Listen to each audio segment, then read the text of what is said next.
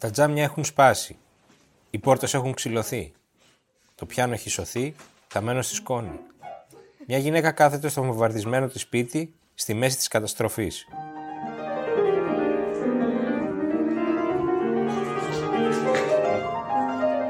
Κάθεται στο πιάνο και παίζει μουσική.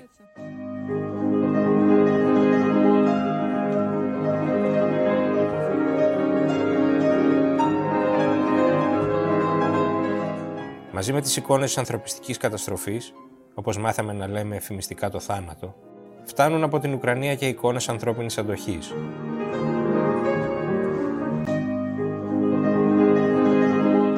Βιολιστές που παίζουν στα καταφύγια, παιδιά που τραγουδούν στις υπόγειες στοές.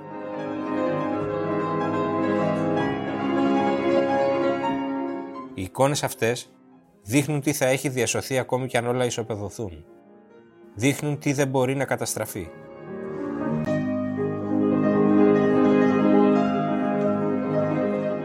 Κυρίες και κύριοι, είναι το Radio Κάπου, το εβδομαδιαίο podcast της Καθημερινής. Είμαι ο Μιχάλης Τσιντσίνης και σήμερα θα πάμε μέχρι την Ουκρανία για να μιλήσουμε όχι τόσο για τον πόλεμο και τη γεωπολιτική, αλλά για τη ζωή μέσα στον πόλεμο και μετά από αυτόν.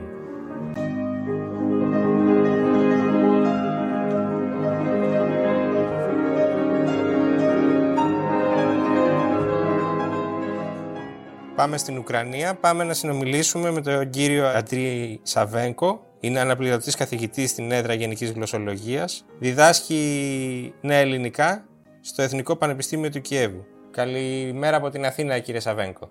Καλημέρα σας. Φαντάζομαι ότι δεν βρίσκεστε στην εργασία σας, τα μαθήματα έχουν σταματήσει στο Πανεπιστήμιο και ήθελα να ξεκινήσουμε αυτό, να μου πείτε πού βρίσκεστε τώρα. Ναι, τα μαθήματα έχουν σταματήσει στο Πανεπιστήμιο, αλλά θα ξεκινήσουμε. Υπάρχει ελπίδα σε μια ή δύο εβδομάδες. Σε 14 περιφέρειες ξεκίνησαν να λειτουργήσουν τα σχολεία και τα πανεπιστήμια. Και εγώ τώρα βρίσκομαι κοντά στο Κίεβο. Σκόπευα να γυρίσω στην πόλη, αλλά τώρα υπάρχει περιορισμός κυκλοφορίας για 2 μέρες. Γι' αυτό αναγκαστικά βρίσκομαι κοντά στο Κίεβο σε ένα χωριό. Για πείτε μας, πώς ξεκίνησε αυτή η σχέση σας με την Ελλάδα και την ελληνική λογοτεχνία? Η σχέση μου με την Ελλάδα ξεκίνησε αρκετά στα παιδικά μου χρόνια, εφόσον εγώ ήμουνα λάτρης των ιστορικών μυθιστορημάτων και έτσι όπως πολλά παιδιά στη τότε Σοβιετική Ένωση διαβάσαμε μυθιστορήματα και από εκεί ήθελα να μάθω περισσότερα για την Ελλάδα, το κόσμο ελληνικό, τους Έλληνες. Γι' αυτό εγώ γράφτηκα στο Πανεπιστήμιο στην έδρα κλασικών σπουδών και πρώτη ειδικότητά μου ήταν κλασική γλωσσολογία. Και με κάποιο τρόπο στο 3ο έτος εγώ σκέφτηκα ότι θέλω να μάθω πώς τώρα είναι αυτός ο κόσμος, ο μικρός, ο μέγας της Ελλάδας, τι τώρα υπάρχει στην Ελλάδα. Ποιοι είναι οι σημερινοί Έλληνες, τι έχουν, γιατί ξέρουμε αρκετά, ξέρουμε πάρα πολλά για το αρχαίο κόσμο, κάτι ξέρουμε για το Βυζάντιο και για τη σημερινή Ελλάδα ξέρουμε ελάχιστα. Έτσι και συνέχισα να ασχολούμαι με τις νεοελληνικές σπουδές, υποσήριξα και τη διατριβή στο χώρο της μεταφρασιολογίας και τώρα ασχολούμαι αποκλειστικά με τη νεοελληνική φιλολογία, διδάσκω νεοελληνική γλώσσα, λογοτεχνία. Σπουδάσατε και στη Θεσσαλονίκη, έτσι δεν είναι? Ναι, ήμουνα στο πρόγραμμα κατάρτισης εκείνων που κάνουν το διδακτορικό και με υποτροφία του οίκη ήμουνα 1 χρόνο στη Θεσσαλονίκη, στο Αριστοτέλειο Πανεπιστήμιο, που είναι σαν τώρα δεύτερο πανεπιστήμιο μου. Και διδάσκεται ελληνικά σε Ουκρανούς φοιτητές. Θέλατε λίγο να μας πείτε με 2 λόγια τι τους μαθαίνετε στο Πανεπιστήμιο του Κιέβου και αν υπάρχει ενδιαφέρον για τις ελληνικές σπουδές? Ενδιαφέρον υπάρχει. Βεβαίως τώρα όλες οι ανθρωπιστικές σπουδές περνάνε δύσκολη εποχή. Κρίση, βρίσκονται σε κρίση, αλλά κρίση δεν είναι λόγω της έλλειψης της μεθοδολογίας ή προβληματισμών, αλλά είναι ξεκάθαρα οικονομικοί λόγοι. Γιατί τώρα οι σπουδές, υπάρχει προσπάθεια να φέρνουν τους σπουδές κοντά στη αγορά της εργασίας και αυτό είναι πολύ δύσκολο. Και βεβαίως τώρα ο κόσμος επιλέγει τις μεγάλες γλώσσες που προφανώς έχουν τη δουλειά και εξασθενείς γλώσσες που είναι περισσότερες ευρωπαϊκές γλώσσες εκτός από τα αγγλικά και γερμανικά ίσως ανήκουν σε αυτή την κατηγορία, βρίσκονται σε δύσκολη κατάσταση. Εμείς κάνουμε εγγραφές κάθε δεύτερο χρόνο, δηλαδή δεν κάνουμε κάθε χρόνο εγγραφές σε ομάδες. Οι ομάδες μας επίσης διαφέρουν. Τώρα εμείς έχουμε ομάδα από 9 παιδιά, η επόμενη ομάδα είναι μόνο 6 παιδιά, 6 φοιτητές, αλλά όσοι φοιτητές εγγράφονται στο πρόγραμμά μας είναι καταπληκτική, εφόσον εμείς και στο Πανεπιστήμιο κάνουμε από κοινού πολλές δουλειές. Εγώ ασχολούμαι με ένα πρόγραμμα, μεταφραστικό πρόγραμμα, και στα πλαίσια αυτού του προγράμματος εγώ με τους φοιτητές μου, οι απόφοιτοι της έδρας, έχουμε βγάλει μερικά βιβλία με μεταφράσεις των κλασικών Ελλήνων συγγραφέων. Ποιους έχετε μεταφράσει? Ναι, κλασική ελληνική πεζογραφία όπως ο Παπαδιαμάντης, ο Βιζυηνός. Ενδιαφέρονται και μεταφράζουν τώρα το Καζαντζάκη. Μια φοιτήτρια ετοίμασε μετάφραση ενός κεφαλαίου από αναφορά, μυθιστόρημα αναφορά στον Γκρέκο, που έπρεπε να δημοσιευτεί το Μάρτι στην εφημερίδα Έλληνες της Ουκρανίας, στην εφημερίδα της Ομοσπονδίας Ελληνικών Κοινοτήτων της Ουκρανίας. 2 ή 3 μέρες πριν να ξεκινήσει ο πόλεμος, έστειλαμε τη μετάφραση στη αρχισυντάκτρια αυτής της εφημερίδας. Όλα αυτά όμως τα διέκοψε ο πόλεμος και ήθελα να μου πείτε λίγο τη δική σας εμπειρία, δηλαδή πώς άλλαξε η ζωή σας τις τελευταίες 20 μέρες, πώς είναι εκεί που ζείτε τώρα, τον ακούτε τον πόλεμο, τον μυρίζετε και σε τι συνθήκες περνάει η καθημερινότητά σας? Τώρα βεβαίως είναι... δεν είναι εύκολο να μιλάμε για τον πόλεμο και ακόμα είναι πιο δύσκολο να συνειδητοποιήσουμε τι γίνεται, τι έγινε, να κάνουμε μια ανάλυση των εμπειριών μας. Το πρώτο βέβαια που έρχεται στο νου είναι ο χρόνος. Πολύ συχνά δεν μπορώ να καταλάβω τι μέρα είναι. Τώρα ξέρω ότι τώρα είναι μέρα. Και πριν από 4 ώρες, 5 ή είχαμε πρωί. Και το άλλο είναι βεβαίως είναι αυτά που διαβάζουμε, που βλέπουμε, που ακούμε, συνομιλίες, επικοινωνίες με τους φίλους, με τους δικούς μας, με τους ανθρώπους που φύγανε, με τους φοιτητές καθημερινά. Έχουμε επικοινωνία, ποιος βρίσκεται, πού, τι κάνει, διότι πρέπει να... Αν είναι όλοι ασφαλείς. Να σώσουμε και τη ψυχή μας, τις καρδιές μας και το μυαλό μας. Προς το παρόν, από 2 ομάδες σχεδόν όλα τα παιδιά βρίσκονται σε ασφάλεια, αλλά ένα κορίτσι είναι αποκλεισμένο στο Χάρκοβο. Αλλά μου γράφει, είναι πιο αισιόδοξη από όλους εμάς. Δηλαδή, ξέρετε, ο άνθρωπος που κινδυνεύει και πράγματι, στα αλήθεια, βρίσκεται σε μια επικίνδυνη κατάσταση, πολύ συχνά έχει περισσότερες δυνάμεις και φαίνεται πιο χαρούμενος από εκείνους που κάθονται σε απόσταση. Εγώ θυμάμαι όταν ήταν εξαίρεση στο Μαϊντάν, το τελευταία εξαίρεση κατά του Προέδρου. Το 2014.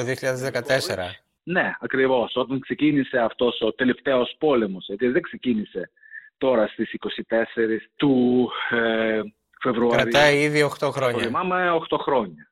Ναι, γιατί τώρα υπάρχει μεγάλο παιχνίδι προπαγάνδας γύρω από τα γεγονότα. Τα γεγονότα είναι δύσκολα. Πραγματικά υπήρχε κάποιο ρήγμα στην κοινωνία, αλλά δεν είχαμε εμφύλιο. Δεν υπήρχε εμφύλιος στην Ουκρανία. Υπήρχε μια ένταση. Είναι αλήθεια αυτό που διαβάζουμε, ότι ο Πούτιν κατάφερε να αφυπνίσει την εθνική συνείδηση των Ουκρανών και κατάφερε να συσπυρώσει, ας πούμε, την Ουκρανική κοινωνία όπως δεν το είχε καταφέρει κανείς πριν?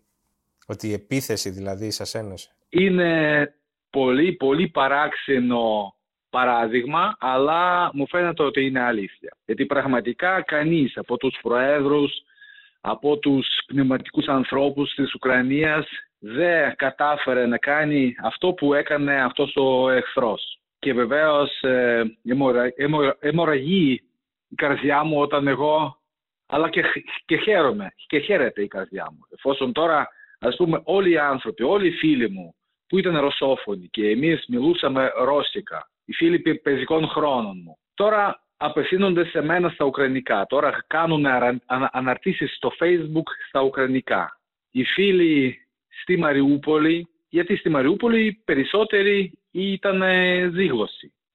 Μιλούσαν ρώσικα, αλλά ήξεραν βεβαίως και ουκρανικά και όπου υπήρχε ανάγκη χρησιμοποιούσαν τα ουκρανικά. Τώρα όμως γράφουν μόνο στα ουκρανικά. Γι' αυτό, ναι, έχετε δίκιο.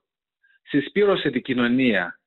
Με το αίμα, με τις θυσίες, οι Ουκρανοί τώρα πραγματικά είναι ένα ενωμένο πολιτικό σώμα. Είμαστε κοινωνία πολιτών. Μόλις γύρισα από τη Δυτική Ουκρανία, συζητούσαμε εκεί κάποια πράγματα και οι άνθρωποι μου έλεγαν ότι όλοι είμαστε Ουκρανοί, είμαστε πολίτες, είμαστε έτοιμοι να προστατεύουμε την πατρίδα μας και δεν έχει σημασία ποιος τι γλώσσα μιλάει. Μιλάνε ρώσικα, εντάξει, απλά έχουν ουκρανική συνείδηση εφόσον θέλουν να είναι Ουκρανοί και να ζουν σε μια δημοκρατική χώρα. Αυτό είναι σημαντικό. Και μου κάνει τρομερή, τεράστια εντύπωση αυτό. Αν σας ζητούσα να μου περιγράψετε τα συναισθήματά σας αυτή τη στιγμή, τι αισθάνεστε εκτός από αγωνία για το μέλλον, ενώ τι αισθάνεστε για τον Πούτιν, ας πούμε, μίσος? Όχι, γιατί ακριβώς γι' αυτό ήθελα να σας πω σε συνέχεια, διότι πρέπει να κρατάμε την υφάλεια της συνείδησης, του μυαλού. Πρέπει να μην αφήνουμε να μπει στις καρδιές μας αυτά τα βαριά αισθήματα που στρέφονται κατά της ρωσικής κοινωνίας, των Ρώσων, του πολιτισμού κλπ. Αλλά πρέπει να λέμε κάποια πράγματα όπως είναι και όπως βλέπουμε. Βέβαια, αυτό που τώρα βιώνουμε, αυτά που έγιναν και πριν, ναι, προκαλούν αρνητικά αισθήματα. Αλλά εγώ δεν σκέφτομαι για το Πούτιν. Εγώ με μεγάλη πίκρα σκέφτομαι για τη ρωσική κοινωνία, η οποία δυστυχώς δεν βρήκε κάποια εργαλεία να αντισταθεί. Αντισταθεί στην προπαγάνδα, να αντισταθεί στα ψέματα, αλλά ταυτόχρονα εγώ βλέπω τα ίδια συμπτώματα, αν επιτρέπετε να το πω έτσι, και την ελληνική κοινωνία. Γιατί και στην ελληνική κοινωνία συνεχίζουν να μιλάνε για ναζιστές. Παρακολουθείτε την κάλυψη του πολέμου από τα ελληνικά μέσα ενημέρωσης?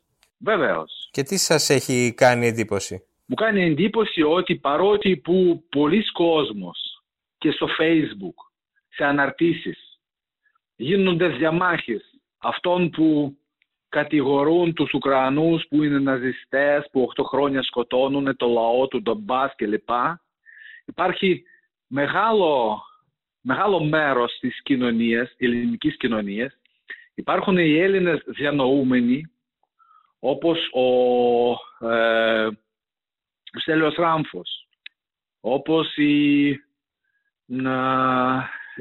συγγραφέα στην οποία μετάφρασα εγώ, η Ρέα Γαλανάκη, και πολλοί δημοσιογράφοι που τελικά προσπαθούν να βρουν και να δείχνουν ότι υπάρχει μεγάλο μέρος του ιδεολογημένου μύθου που αφορά τις σχέσεις της Ρωσίας και της Ουκρανίας, που αφορά τη Ρωσία, πως η Ρωσία γίνεται απίστευτο πείραμα διεκτορικό, όπου δεν υπάρχει ελευθερία του λόγου, παρότι που υπάρχουν και εκλογές, λειτουργούν τα μουμουέ, αλλά στην ουσία η κοινωνία βρίσκεται σε ένα λύσαργο.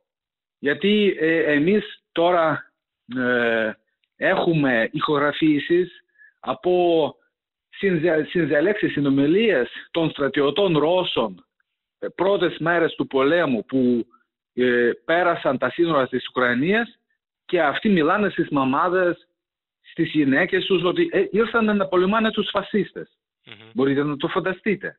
Άρα είναι κάτι τρομακτικό. Δηλαδή αυτό θυμίζει τη Γερμανία πριν το Δεύτερο Παγκόσμιο. Αναρωτιέμαι πώς έγινε έτσι. Πώς έγινε έτσι σε δεύτερη, τρίτη ή πόση φορά στον κόσμο γίνονται τα ίδια.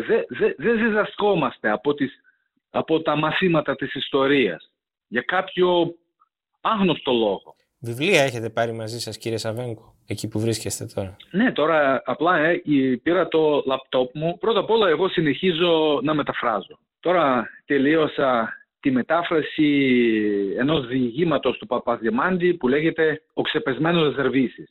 Πάρα πολύ σημαντικό, που πραγματικά δείχνει αυτό που γεννιέται μέσα στην κοινωνία. Δηλαδή δείχνει το διαφορετικό.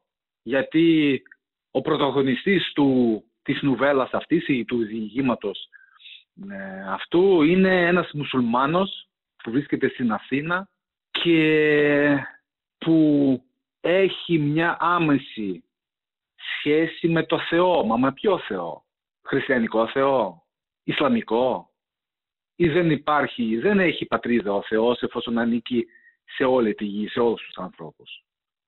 Ο Παπαδιαμάντης είναι ένας μεγάλος συγγραφέας που λέει πάρα πολύ σημαντικά πράγματα και είναι μεγάλη πρόκληση να μεταφράσει κανείς τον Παπαδιαμάντη, εφόσον πρέπει να μαζέψει όχι μόνο δικές του δυνάμεις, αλλά δυνάμεις όλης της παράδοσης του, για να μπορεί να είναι άξιος να αποδίδει τη γλώσσα, τα λόγια και αυτά οι ιδέες που βρίσκονται στο βάθος του κειμένου, των λόγων κλπ. Και έχω μια παραγγελία, μεταφράζω ένα Κύπριο συγγραφέα που λέγεται Εμήλιο Σολομού, ένα μυθιστόρημα που ξεκίνησε το καλοκαίρι. Και έχω παραγγελία από ένα εκδοτικό οίκο. Με τους φοιτητές μεταφράζουμε το Καζαντζάκη και θέλω να μεταφράζω τη Ζυράννα Ζατέλη. Δυστυχώς όλη η βιβλιοθήκη μου βρίσκονται στο Κίεβο, κινδυνεύουν βεβαίως από τους βομβαρδισμούς. Είναι μια ηλική αξία για μένα, αλλά προς το παρόν εγώ θα δώσω όλα τα βιβλία μου, όλα που έχω στο σπίτι και το σπίτι μου, για να μην έχουμε εμείς τους αδερφικούς ομαδικούς τάφους στη Μαριούπολη. Ούτως ή άλλως ο πολιτισμός δεν καταστρέφεται, έτσι δεν είναι, κύριε Σαβένκο? Θα φέρετε μέσα σας και στο μυαλό σας την κουλτούρα στην οποία μετέχετε. Δεν καταστρέφεται, αλλά δοκιμάζεται. Είναι πολύ σκληρές δοκιμασίες για το πολιτισμό, διότι αυτό που ρωτήσατε για το Πούτιν και για το μίσος, για μένα δεν έχει μεγάλη σημασία, γιατί ο Πούτιν τελικά είναι ένας ηγέτης, είναι ένας ενδυματίας, τώρα ενδυματίας πολέμου, αλλά ανησυχώ για τη ρωσική κοινωνία και για τη δική μου κοινωνία ανησυχώ. Διότι τι να πεις τώρα στους ανθρώπους που κάθισαν στα υπόγεια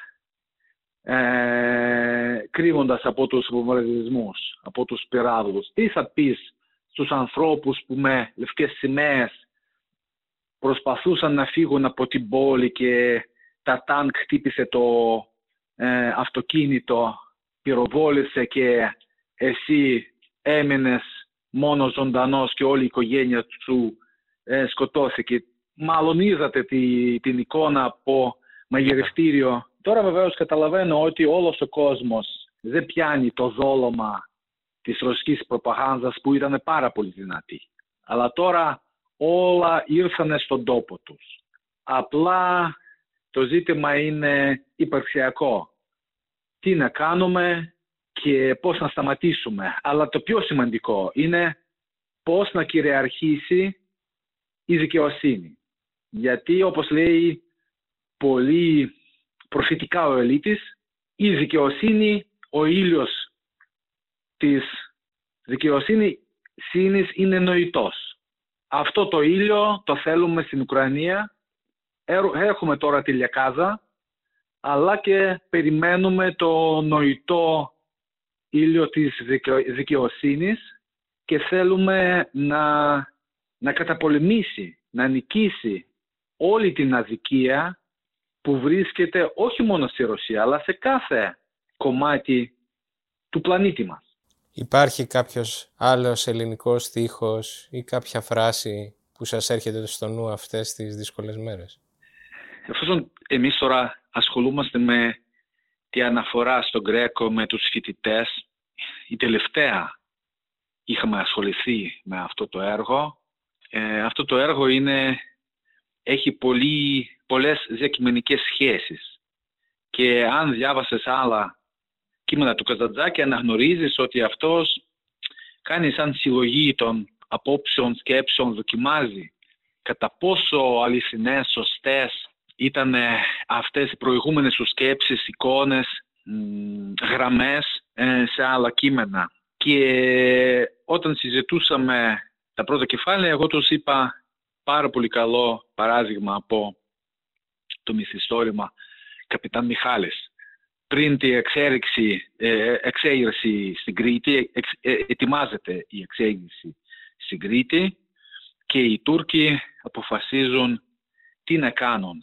Να χτυπήσουν τους χριστιανούς χωρίς να περιμένουν να πάνε στα βουνά. Να προσπαθούν να βρουν μια ενδιάμεση λύση. Και εκεί στο Πασά έρχεται ο Μουλάς και οι τσιφλικάδες, οι γεωκτήμονες. Ο Πασάς βεβαίως παίρνει το καράνι και αρχίζει να διαβάζει σούρες και να λέει πόλεμος, κόβουμε κεφάλια, σκοτώνουμε άπιστους κλπ. Αλλά ένας από τους γεωκτήμονες το ακούει και λέει καλά, το Κοράνι είναι ιερό βιβλίο, ιερά γραφή και έχει τα πάντα. Αυτός που θέλει να βλέπει το αίμα διαβάζει στο Κοράνι οδηγίες πώς να σκοτώνει. Αυτός που θέλει να βλέπει τους κήπους και τα χωράφια και τη σοδιά διαβάζει το Κοράνι και βλέπει οδηγίες πώς να καλλιεργεί η γη και να ζει σε ειρήνη. Αυτό το επεισόδιο σκέφτομαι τώρα συχνά. Μας ελπίσουμε ότι θα επικρατήσει στην ανάγνωσή μας το καλό και η ζωή και όχι το κακό και ο θάνατος. Σας ευχαριστώ πολύ για τη συζήτηση, κύριε Σαβένκο. Εύχομαι να γυρίσετε γρήγορα στους φοιτητές σας, στο σπίτι σας, ασφαλείς. Ευχαριστώ και εγώ.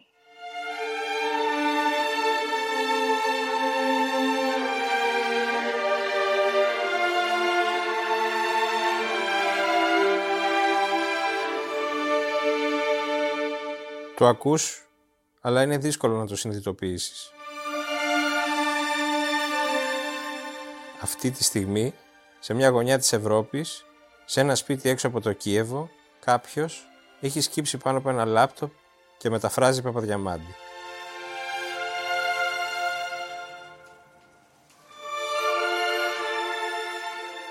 Αυτά για σήμερα. Το Radio Κάπου επιστρέφει την επόμενη Παρασκευή. Στείλτε μας σχόλια και προτάσεις στο radio.k.papaki.καθημερινή.gr